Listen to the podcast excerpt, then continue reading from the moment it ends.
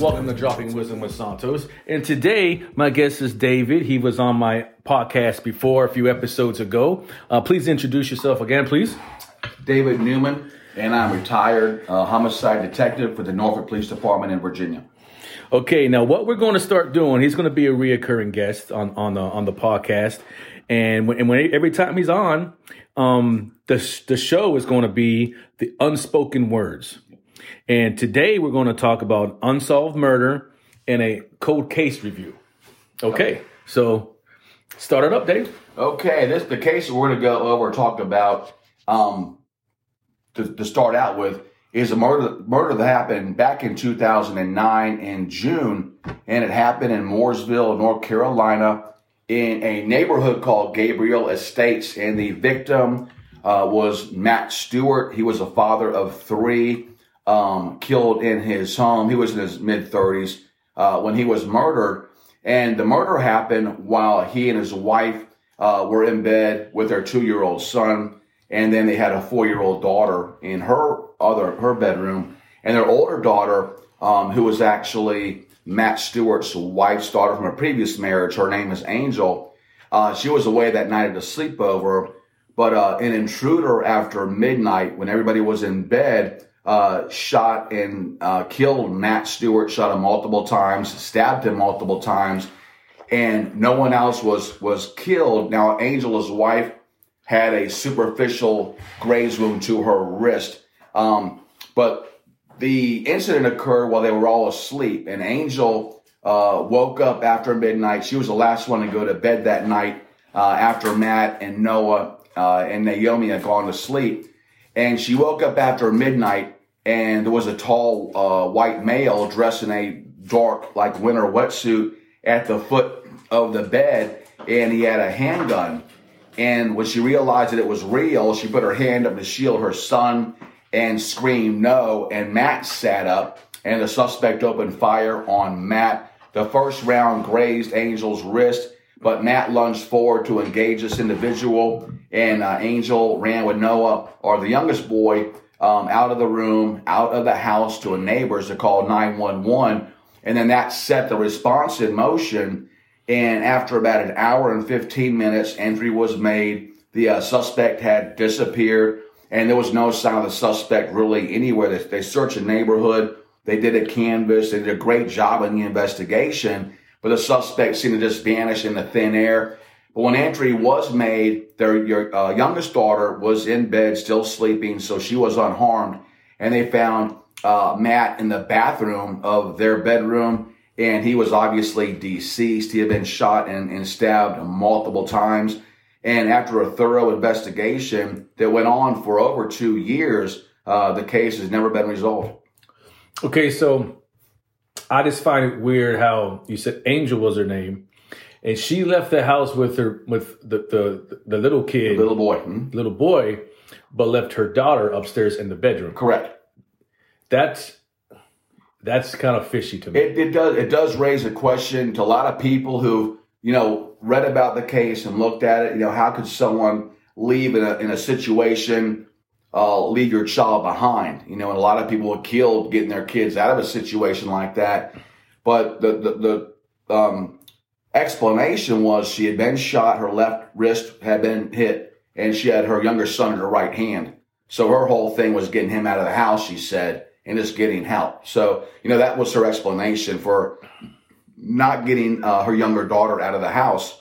And, but luckily, you know, no one except uh, Angel had that grazing wound, uh, but no one else was harmed, luckily, who was there that night. Other than Matt. Other than Matt, yeah, Matt. And when first uh, responders went in the house, and that was kind of initially a tactical scenario, it wasn't really a crime scene at first because you have to wait for that dust to settle and make a scene safe, render aid to the victim. And then you focus on trying to manage what went on and evaluate it. And they did everything. Mooresville uh, coordinated with the county and the state, uh, and they did a great job. There's nothing that I can think of after doing a review of that case that I would have done really any differently. But the challenge is even today, there's never been really established a motive why. And you know, motive is not required by law to convict somebody, but it is a key factor to solve a murder. And the other question is how did it happen? Uh, was it a lone wolf kind of you know random scenario, which doesn't seem realistic, or was it involving more than one person? So those are two questions today that that have not really been resolved. Okay, how did he get into the house? Uh, the belief is through a rear uh, door. The front door was secured. When Angel left the house to go to the neighbors, she had to unlock the deadbolt of the front door. So she says. She says, and her blood was transferred on the inside of the deadbolt lock. So the belief is that okay, you know, she probably did unlock it. Now we know that the the exit, the suspect left through the rear door, the sliding glass door. Uh, Matt's blood was on the door and there was no evidence of forced entry anywhere in the house. So, you know, the, question is really today, okay, did he come in the rear sliding glass door? Um, and right now, everything is really in theory, like in most unsolved cases. And this one is it's inactive right now. It doesn't mean they don't look at it periodically because they do. And they use the media. They go back and look at Matt's victimology. And Matt was a low risk individual. There's four criteria by which you define someone and their risk factor, which might open up other possible scenarios. But Matt is really, you know, identified as someone more low risk in nature. He was a, good, uh, you know, religious, church on Sunday, family man. Okay, how was Angel acting afterwards in the house when it, all the cops came? She was acting surprisingly calm uh, to the officers who were there. And of course, in any homicide investigation, you don't rule anything out. So uh, Angel, um, they say acted suspicious. Uh, her mom uh, acted. Uh, they thought a little bit maybe too calm as well. But they have always uh, the, the the thing that's bizarre about this is okay that that right now the only real scenario is where they involved. You know, it's not random by definition, but they've cooperated. Uh, they polygraphed and they've always, you know, done what they were asked of. So they let their uh, daughter be interviewed by a uh, forensics and, and, you know, investigators. And every time you think you might have impossible, okay, this is like a possibility, then uh, something else kind of steers you away in the other direction. Did she ever remarry? She has. Who do, do they know who? Um, the one I now I keep up with it periodically. Um, she has remarried someone uh, that I was looking into that I was um, a friends of Matt, I think, years ago. And the, the individual now who Angel's married to, his wife, uh, died uh, a few years ago, and her death was ruled an accident. Uh, but they did when Matt, Matt and Angel uh, were both nurses. They worked at two different hospitals in the ER, and in the investigation, they looked at you know the church, uh, any association they had, you know, at the hospital, uh, and even maybe Angel's ex former husband and I, I, know they continually, you know, update look at other people, and nothing has really struck a red flag. Hmm. Okay. When does a case, given the title, cold case? Um, w- well, every agency has different criteria, you know, by which they define unsolved murder. And we tried to use um, kind of the federal standards, uh, like the FBI would put forward uh, an unsolved homicide after a one year period is either cold or inactive. And the difference is with an inactive murder, there's still something there which is probative in nature. There's some evidence there, it could be direct or circumstantial, but you simply have hit a brick wall at that time. Uh, the evidence has not been exhausted. And an example there, if you had a homicide involving, say, a rape or sexual assault, and which there's one that we have a look at maybe next month in, in Hot Springs. And there's uh, DNA left behind on the victim. They know probably is a suspect. They have a DNA profile. It has never been identified. And they've looked at CODIS uh, and phenotyping. Uh, so they have they have evidence there, but right now it's simply stalled. That's what's inactive.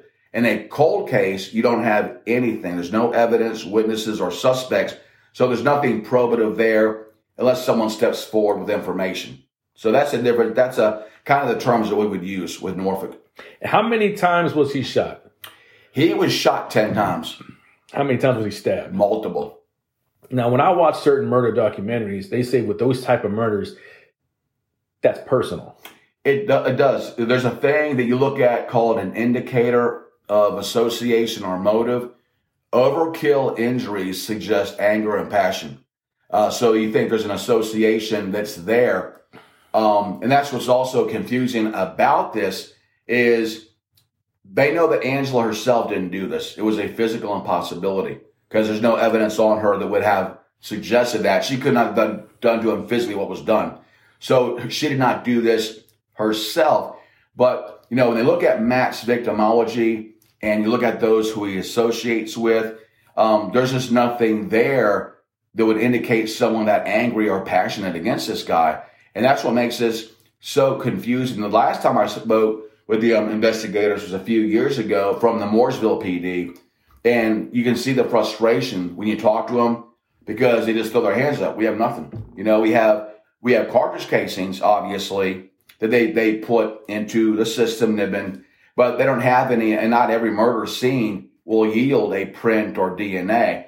Uh, and right now it's just frustrating because of the lack of evidence really here, or the lack of a motive, the lack of method of operation does still leave a lot of unanswered questions. Well, you're talking about passion. Did Angel have any?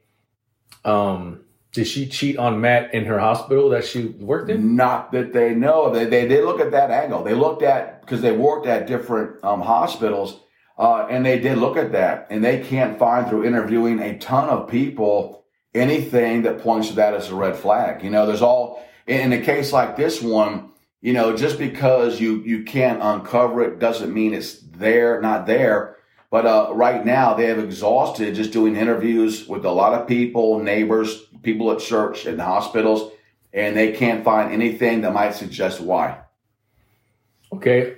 Do they plan on doing what you mentioned in in, the epi- in our previous episode, geofencing? I think, yeah, when I last spoke with uh, uh, an investigator connected to that, uh, they were going to go back and try to look at not only that, but the dark web also uh, can be used to solicit, say, maybe someone to kill someone, and that would go undetected on your computer. So the, the dark web is used for a lot of criminal activity, like, you know, uh, child um, sex slaves and that kind of stuff. But they are looking to go back and hopefully use technology and try to collect you know as much data as they can of who was in that general area that night and then go back and try to identify who that was. But they, they have done the work on the cell phones like the, those who involve Matt's and Angels and there's nothing on the phones that have really raised a, a flag Huh. That's bananas. Yeah, but geofencing, you can go back years and years um, because Google keeps in what they call a Sensorvault data from years and years ago. And obviously, Google uses that data for uh, various things like promoting sales or political reasons, or you know, whatever they want to target you for. But um, yeah, they're going to go back hopefully and use some hopefully technology and collect more data from who may have been in that area. Huh. So they didn't. They knew it was since the daughter that was left in the bedroom. She was um that was a different different father, and he was No, counting. no, well, the, no, older daughter. Now the older daughter. Yeah, the older daughter. Yeah, yeah, that was yeah, Angel um, from a previous relationship. yeah. So when Angel and Matt met, it was at church, and they connected and got married, and then had a daughter and a son, and they're Okay. both the younger kids. And it was proven that the other father had nothing to do with it as well. They've not yet. They've looked at everybody, and they can't connect him to anything. It was pretty genius to have him do that that surf uh, bodysuit though. If yeah, and that's what she, you know, she describes a man um, standing there and almost like she just said like an Aquaman, a wetsuit, and it was a steamy, hot June night, and uh, but a wetsuit, if you, if you look at it from you know transferred exchange evidence, the, the suspect would not have left anything behind wearing a wetsuit as far as DNA or prints. If you had on gloves and booties um, and, and, and anything of that nature, but, but also kind of not complicated things, but they thought was a possibility. A month later in South Carolina, they had a spree killer um, in, in his town called Gaffney. It's not that far from Mooresville. And the suspect was a tall white male, the big build like Angel described. And he had killed five people over the 4th of July week. Uh, but he was ultimately ruled out in Matt Stewart's murder. Did they um, do research of the local areas that sell um, those surf suits, Yeah. those, those suits to see if it was any Well- previous purchases? They looked, and yeah, because the thing about that, they, they did look at that. And in that area, I think about Virginia and the Carolinas through Florida, even online, you can, there's tons of surf shops that sell surf suits everywhere. So it'd be difficult to individualize. You know, you could, you could try to go online or find out information. Okay, who's purchased a red suit? If it was even a recent purchase. So that'd be a challenging lead to try to follow up Yeah. on. It- It's not something you would actually be able to individualize. We would call that. Hmm. All right. So what's our next thing going to talk about? The cold case We review? but about this one? Well, yeah, because there's already there's nothing else we could talk about this guy. Well, right now, in um, there's there's I think ID uh, channel was going to do a story. ID Go, the ID Go app, yeah, the Yeah, ID, ID they were going to awesome. look at doing that, Matt Stewart. And the thing about Matt, and I and I've looked at a lot of unsolved cases uh, when I was with Norfolk, and even after, because that's what I do now is consulting and, and training. So, so I look at a, a lot of unsolved cases for agencies just to try to go back over them. And is there through either victimology or evidence not yet processed some path we can go down to give a case a, a new direction?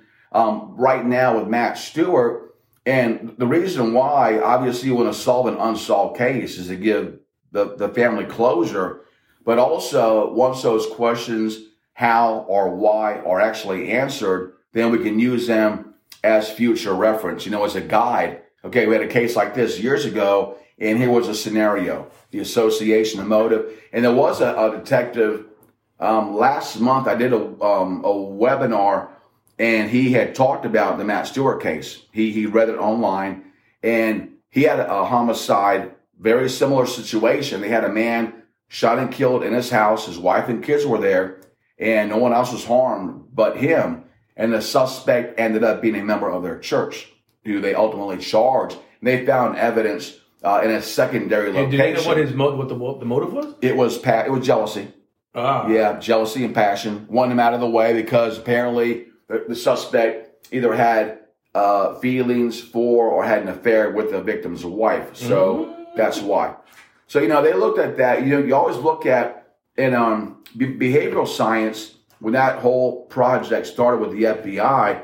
That was the whole purpose was to create kind of a database or a, a data collection for law enforcement to use. So if you have, say, similar victimology, a similar setting, and a victim kind of treated the the same way. So what did that mean before? You know, history does repeat itself at murder scenes.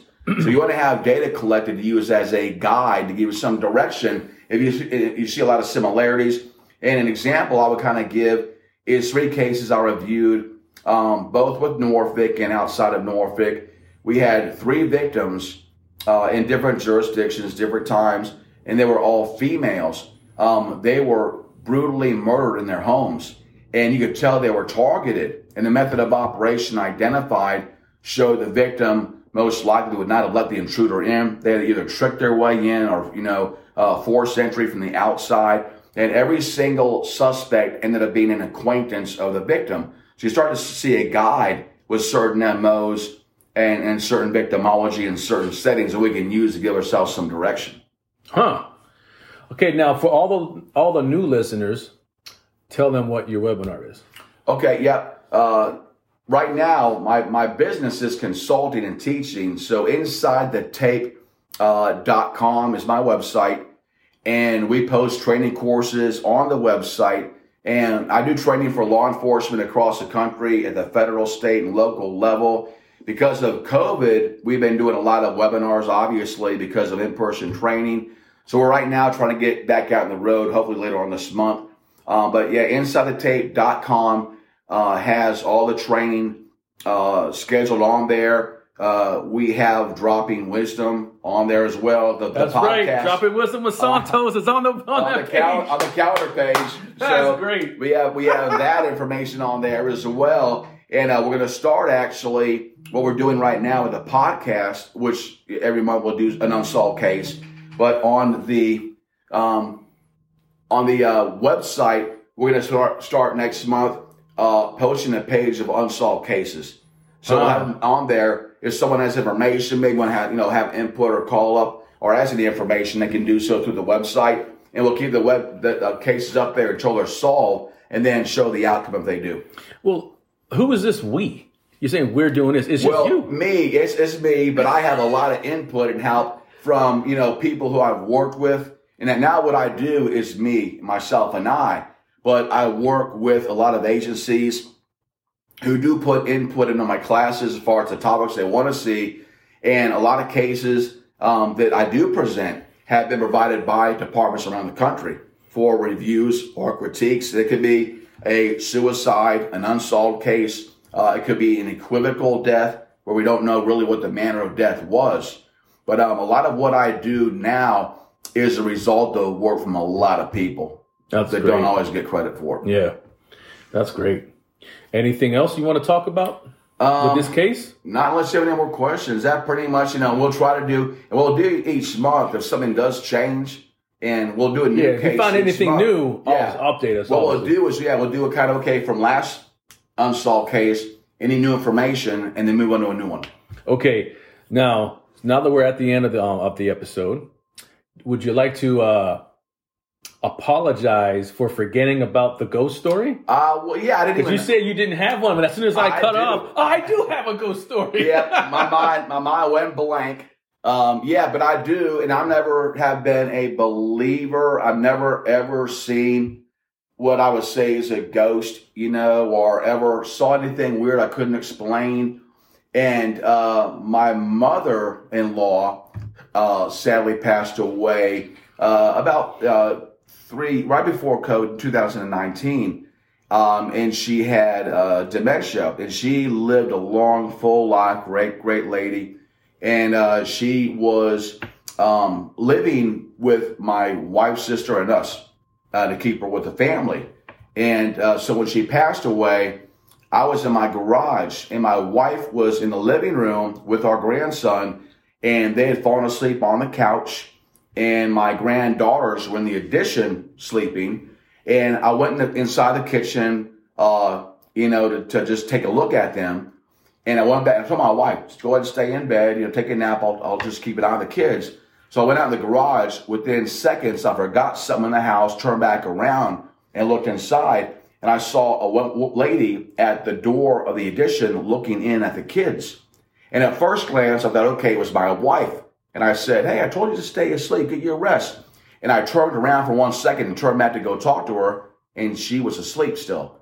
So whatever was standing there, it was a lady. I could tell it was, you know, it could have been my mother-in-law. In fact, from behind, it did look like her, but it was just a split second. But that was my own, and we've had more experiences. We've been in my, my house downstairs, and the garage doors open and closed, and there's just no one there. So, you know, we have since she passed away, I've had a couple of experiences that I've never had before, seeing what I know was her. And we had a, um, my wife had a, uh, a baby cam, you know, upstairs in our room. The twins, the little twin granddaughters were stayed downstairs in the addition. And they looked at the camera in our room one morning and she saw her mom sitting down by the cribs, just looking at the kids. And she said, holy cow. So she went downstairs and of course the, it was gone at that point. But yeah, I forgot to even bring that up last time that we Yeah, talked. man. So you said no. I These was- are some crazy actually- stories. I was, man. yeah, I was shaking. I was like, wow. I said, I think I just saw my mother-in-law, and it was clear and vivid. It, it was, it was really odd. Well, in this situation, that this is, these are all positives. Me, Absolutely. You know what I'm saying? Because she's watching over the grandkids. Yep. You know, that's a positive vibe. So Yep, that's all. she That's, she's loved- like your basically your guardian angel. She loved those kids, and even though she was in advanced stages of dementia, she could remember things way back, and she sometimes forget who you were, but she never forgot those kids. She always knew knew who they were and their names, and she loved to be around them. So I think the actually still there, watching over them. That's great. Yep. That's awesome. Well, thanks a lot for coming again. This is going to be our our, our monthly Yes. our monthly uh, show Absolutely. called Unspoken Words. Yep. That's just awesome. Well, thanks again, man. I appreciate it. Always. All right, guys, thank you for listening, and I'll talk to you guys next time.